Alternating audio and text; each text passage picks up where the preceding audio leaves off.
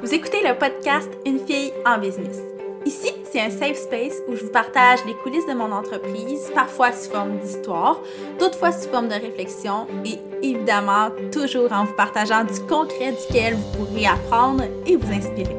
Je suis Mélissa Lévesque de l'agence marketing La Mallette et je suis super heureuse de venir discuter avec vous dans cet espace où la créativité, la stratégie et le plaisir cohabitent. Mon Dieu, que je suis contente de m'asseoir pour parler avec vous aujourd'hui. En fait, je le dis souvent en intro de podcast, mais my God, que j'aime ça. Prendre un temps, un moment pour, euh, pour moi. C'est quasi thérapeutique tout ça, là, mais j'adore les moments où j'enregistre des podcasts. Puis aujourd'hui, ben, j'ai décidé de me sortir un peu de ma zone de confort, euh, tout en y gardant bien sûr un orteil, pour vous parler d'argent, pour vous parler de diversifier ses revenus, parce que... Euh, ben, Parce que j'ai eu plusieurs discussions à ce sujet-là récemment, parce que j'ai vu plusieurs euh, commentaires passer à ce sujet-là aussi. Puis, j'ai vraiment envie de vous partager, moi personnellement, Mélissa Lévesque, quelles sont mes différentes sources de revenus qui sont dans une même niche. Parce que quand on parle de diversifier ses revenus, on a tendance à penser qu'il faut avoir un projet business, qu'il faut investir en immobilier, peut-être avoir un autre petit business sur le side, investir en bourse, et cetera, et cetera. Puis, évidemment, tout ça, c'est vraiment une bonne façon de diversifier ses revenus. Puis, j'ai moi-même des sources de revenus qui ne sont pas complètement euh, dans ma niche. En fait, qui sont complètement à l'extérieur de ma niche, donc à l'extérieur du marketing et des médias sociaux. Mais aujourd'hui, ce que je vais vous partager, c'est mes différentes sources de revenus en lien avec La Mallette. Puis, j'espère que ça va vous aider à prendre conscience de toutes les possibilités qu'on a et j'espère que ça va aussi vous inspirer. Donc, euh, je me lance et j'ai divisé ça en trois catégories. Donc, vraiment mes sources de revenus principales, mes sources de revenus secondaires et les sources de revenus qui représentent seulement une petite partie des revenus ou qui sont vraiment moins stables, qui sont plus ponctuelles. Donc, je me lance avec la première catégorie qui est mes principales sources de revenus. En fait, c'est tout ce qui touche les services de La Mallette, donc autant le volet école que le volet agence. Donc, moi, j'aime le diviser en trois catégories. Il y a le service de création de contenu, il y a le service de coordination de projet marketing et il y a, euh, comme j'aime appeler le volet école, donc tout ce qui est formation. Et ça, tous ensemble, là, ces trois services-là, qui sont ce qui occupe aussi majoritairement mon temps. Donc, c'est vraiment, tu sais, quand je regarde, parce que, petite parenthèse, j'ai commencé à tracker mes heures de travail et le temps que j'investis dans chacun des projets, autant les projets clients que les projets de La Mallette. Puis, clairement, là, c'est ça, là, là, tout ce qui est création de contenu pour les clients, coordination de projets marketing et développer des formations, en faire la promotion, c'est... une grande, grande, grande, grande, grande partie de mon temps qui est investi là-dedans et nécessairement, ben nécessairement ou non, mais dans mon cas, c'est nécessairement ce qui me rapporte le plus. Puis c'est aussi la, la, la catégorie, si on veut, de revenus que j'ai peut-être moins de choses à vous dire parce que pour vous, c'est l'équivalent des opérations dans votre entreprise, c'est l'équivalent de votre emploi si vous avez un emploi. Donc, c'est vraiment là, le cœur de tout ça. Mais là où ça se diversifie, Euh, j'oserais dire que, ben, premièrement, le volet école, je pense que c'est un bel ajout parce que nécessairement, voyons nécessairement, j'abuse un peu de ce mot-là aujourd'hui, mais la plupart des euh, agences marketing vont offrir des services justement de coordination de projet, de création de contenu et plusieurs autres services qui sont plus dans l'exécution des stratégies marketing. Mais nous, on a vraiment le volet école, donc c'est ce qui peut peut-être être atypique et qui peut être euh, la première... Euh, la première source de revenus où on voit vraiment que c'est diversifié, mais euh, j'ai envie qu'on plonge tout de suite dans la deuxième catégorie qui est mes sources de revenus secondaires.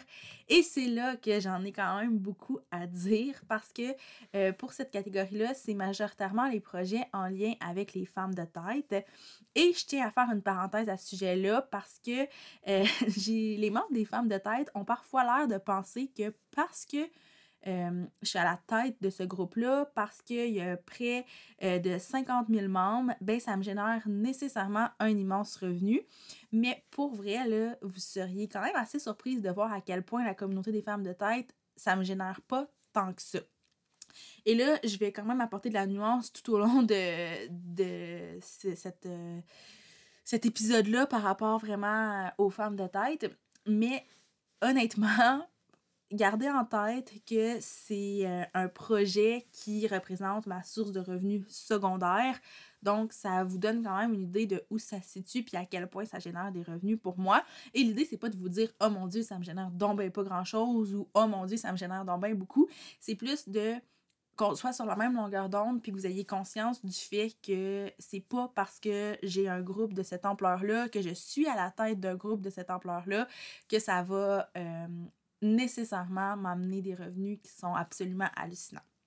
Donc, en fait, euh, pour ce qui concerne les projets Femmes de tête, j'ai trois différentes sources de revenus. Donc, euh, il y en a qui sont plus stables, d'autres qui le sont moins. En fait, je vous explique, je commence tout de suite avec les événements Femmes de tête. Donc ça, c'est des événements en ligne qui reviennent une fois aux trois ou quatre mois. Donc niveau stabilité, bien, c'est sûr que oui, il y a cette, euh, cette constance-là de, bon, ça revient environ une fois par saison, mais c'est pas un revenu que je compte comme un revenu mensuel, étant donné que j'ai pas des rentrées d'argent en lien avec ça à chacun des mois. Par contre, c'est sûr que chaque fois qu'il y a un événement en ligne, il y a quand même un bon montant euh, qui, qui entre de, dans mon entreprise, considérant que, bon, ce sont des, des événements qui sont abordables, c'est des événements qui sont super intéressants, qui sont accessibles. Par contre, euh, encore une fois, dans mon, euh, dans mon obsession d'apporter de la nuance dans ce discours-là, je tiens à mentionner que euh, les, le nombre d'inscriptions aux événements, là, c'est pas, euh, c'est pas les cinquante mille membres qui participent. Donc non, euh, je ne fais pas des millions à chacun des événements. Pour vous donner une idée de grandeur, euh, là, euh, présentement, au moment où j'enregistre le podcast, parce qu'évidemment, je prends un peu d'avance dans l'enregistrement, Euh, il y a le troisième événement Femmes de tête qui va avoir lieu le deux février. Donc, l'épisode va sortir après cette date-là. Mais juste pour vous donner une idée, là, je ne peux pas vraiment vous sortir des chiffres par rapport à cet événement-ci. Mais pour les deux éditions qui ont eu lieu en deux mille vingt et un, donc en juin deux mille vingt et un et en septembre deux mille vingt et un, on avait toujours entre cent et deux cents inscriptions. Donc, ça vous donne une idée, vous savez que les billets sont vingt-quatre quatre-vingt-dix-neuf, euh, il y a des frais qui sont reliés à ça, comme payer les conférencières, payer certaines plateformes qu'on utilise, euh, les frais de PayPal et tout. Donc, ça vous donne quand même une idée de ce qui, euh, ce qui rentre littéralement en tant que revenu par rapport aux événements. Et vous comprendrez que oui, c'est un revenu qui est intéressant, mais c'est pas un revenu qui est immense. Donc ça, c'est la première chose par rapport au projet Femmes de tête. Ensuite, deuxième projet, c'est le membership. Donc, euh, je vous en ai déjà glissé un mot, un abonnement mensuel en lien avec l'entrepreneuriat et le marketing. Euh, ça, ce qui est bien, contrairement aux événements Femmes de tête, c'est que c'est un revenu qui revient à chaque mois. Par contre, le revenu bouge beaucoup. C'est pas le même montant à chaque mois, considérant qu'il y a des femmes, il y a des nouvelles femmes qui s'inscrivent à chaque mois et il y a des nouvelles femmes qui décident soit de changer de forfait, soit de quitter complètement le membership à chaque mois aussi. Mais pour vous donner une idée, encore une fois, ça représente quelques centaines de dollars par mois seulement. Et quand je dis quelques centaines, on n'est pas, euh, on n'est vraiment pas dans les, les mille dollars avec le membership actuellement. C'est sûr que c'est un nouveau projet, c'est un nouveau projet duquel je parle, mais que j'ai pas encore nécessairement euh, fait des grandes, grandes promotions.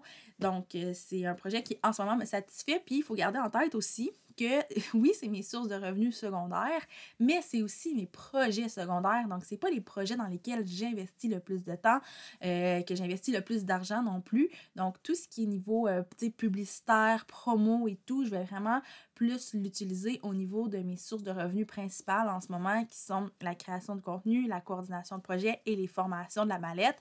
Donc, le membership, pour moi, c'est vraiment juste un bonus. C'est un projet qui me fait capoter. C'est un projet sur lequel je tripe. Si vous êtes des abonnés du membership, vous le savez à quel point j'ai du plaisir à créer le contenu, à animer aussi le mastermind pour celles qui sont dans le forfait V I P. À tous les mois, on se rencontre, on a tellement des beaux échanges, des belles discussions, on s'entraide énormément. Euh, pour vrai, à chaque fois, je sors de là les yeux pétillants et le feedback que je reçois aussi des gens qui sont inscrits, c'est qu'ils se sentent un peu de la même façon que moi. Donc, euh, c'est vraiment un projet qui me fait triper puis qui m'amène comme je vous dis, quelques centaines de dollars par mois. Euh, tu sais, je ne veux pas rentrer dans vraiment vous expliquer les chiffres et tout, mais si ça peut vous donner une idée. Euh, depuis le début du membership, j'ai eu euh, le plus gros mois était un mois à cinq cents quelques dollars. Donc, on en est là pour le moment. Mais, comme je vous dis, j'ai plusieurs autres sources de revenus. Donc, ça fait en sorte qu'en bout de ligne, ça va bien et je peux manger à tous les mois. Ensuite, euh, le troisième projet en lien avec les femmes de tête, c'est l'affichage sur le groupe. Donc, l'achat de publicité, si on veut. Donc ça aussi, il y a des mois où c'est plus payant que d'autres, mais ça reste qu'au final, j'ai un maximum d'affichage possible dans un mois. Donc, euh, admettons que j'irai un peu euh, à l'encontre de mes principes, puis que je bookerais vraiment beaucoup le calendrier. Je pourrais faire autour de mille six cents dollars par mois seulement avec ce, ce projet-là. Mais en plus de tout ça, en plus du fait que c'est pas ce qu'il y a de plus payant, ben moi j'ai fait le choix de ne pas booker chaque semaine. Tout simplement pour une raison euh, d'éthique de travail, je vous dirais. Donc, ça tourne plutôt autour d'un quatre cents à huit cents dollars par mois qui vient de l'affichage des femmes de tête.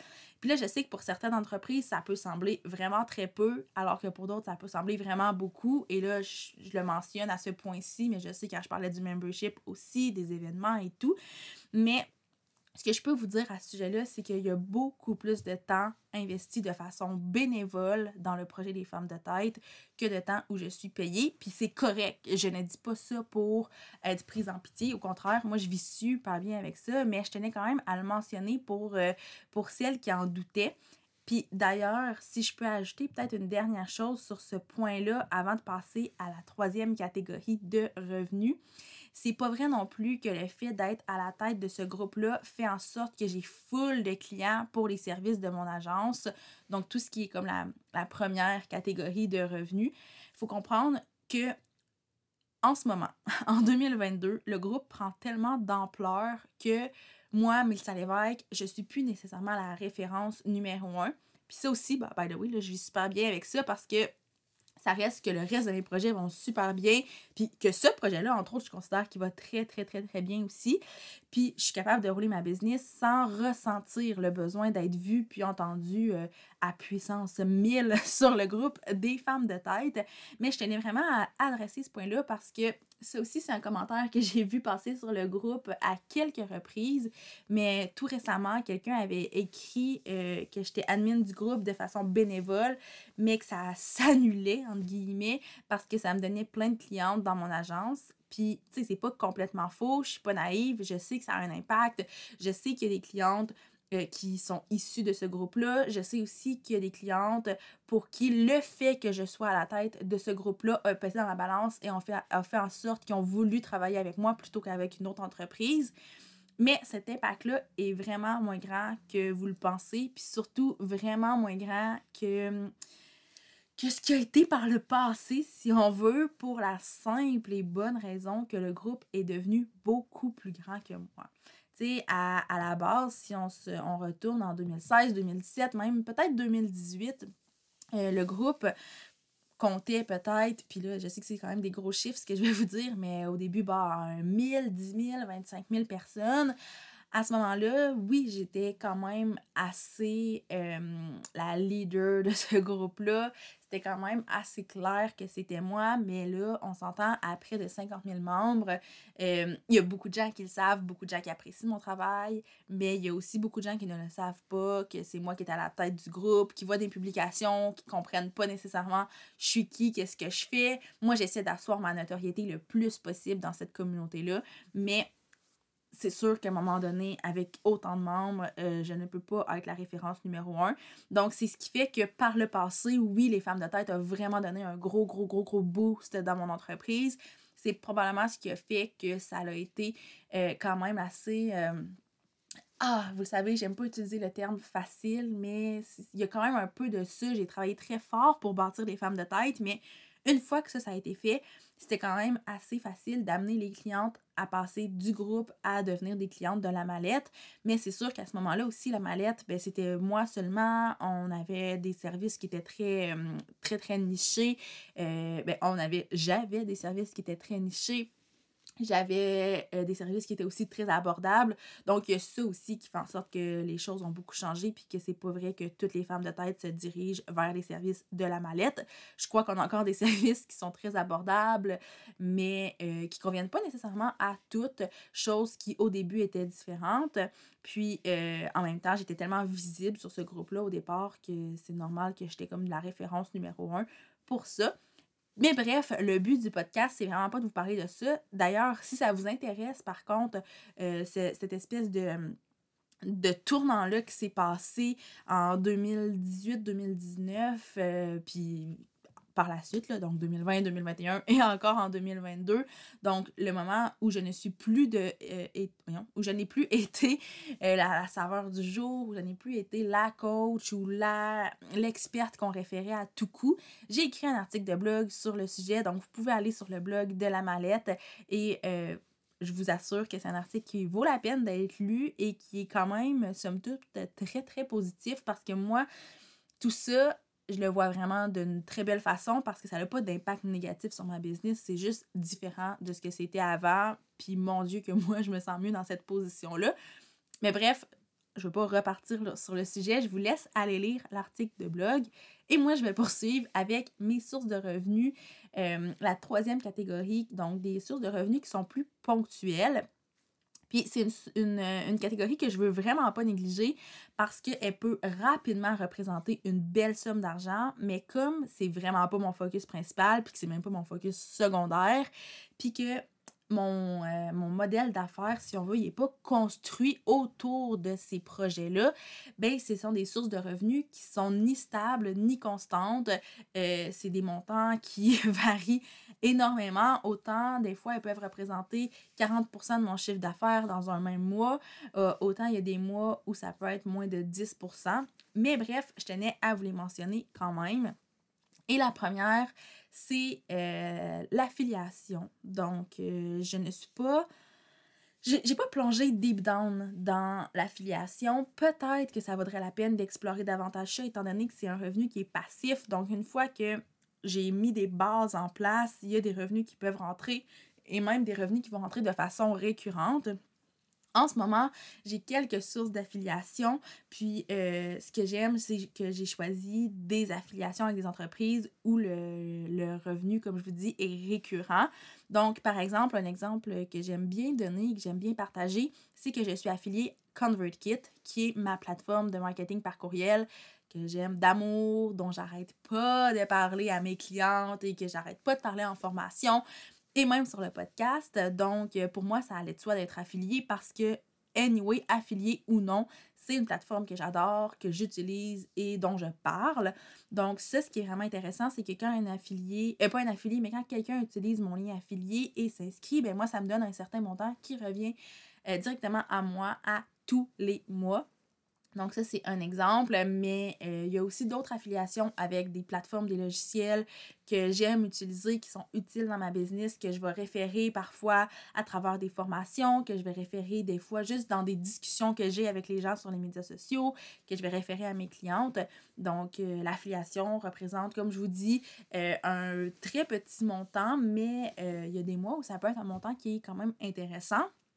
Et ce qui est intéressant avec le fait d'avoir des affiliations qui reviennent sur une base récurrente, comme des abonnements, par exemple ConvertKit dont je viens de vous parler, c'est que ça stabilise quand même un peu cette source de revenus-là qui pourrait être vraiment complètement instable.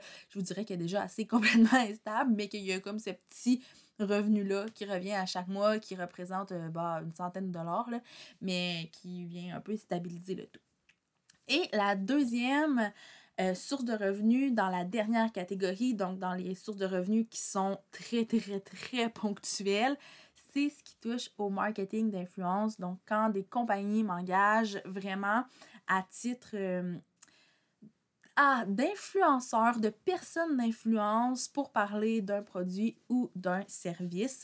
Donc, ça, c'est pas quelque chose que je fais très souvent, mais quand je le fais, En fait, ce qui est intéressant, c'est que comme le marketing d'influence, c'est pas du tout une de mes sources de revenus principales, que j'ai plein d'autres choses de mise en place, bien, je peux vraiment plus me permettre d'accepter ou non certains, euh, certains projets. Puis, euh, je sais que c'est le cas de beaucoup d'influenceurs aussi, mais je sais qu'il y a certains influenceurs qui, des fois, Euh, voient qu'il y a certains mois qui vont avoir un revenu vraiment minime, donc vont se dire « Ah, je pourrais accepter ce projet-là, même si c'est pas cent pour cent aligné avec moi. » Chose que moi, c'est sûr que ça se passe pas, considérant que le marketing d'influence, c'est comme un peu la dernière chose au bas de ma liste, au bas de ma, de ma liste de sources de revenus. Mais ça arrive que j'en fais, que je choisis des partenariats vraiment tripants, que je vais partager soit sur mes médias sociaux, les médias sociaux de La Mallette, ou souvent sur euh, les Femmes de Tête, qui est ma plateforme préférée pour ce genre de projet-là, considérant que c'est, c'est très, très, très actif et interactif. Donc ça aussi, ça représente quand même une autre source de revenus que je ne néglige pas, parce que quand j'ai des campagnes de marketing d'influence, ça arrive que c'est des, des, des bonnes sommes, mais je n'en ai pas à tous les mois. J'en fais vraiment de façon très, très, très, très ponctuelle. Donc bref, au total, si on met ensemble les trois catégories que je vous ai nommées, j'ai comme une espèce de huit sources de revenus qui sont différentes, mais qui sont aussi toutes dans la même niche. Puis je sais que, bon, certaines d'entre elles sont un peu, euh, bien, un peu beaucoup nichées et spécifiques à mon modèle d'affaires, mais si ça peut vous inspirer à ajouter, vous, des sources de revenus au sein de votre entreprise, bien, c'est sûr que je serais heureuse de ça, je serais heureuse que ça vous inspire.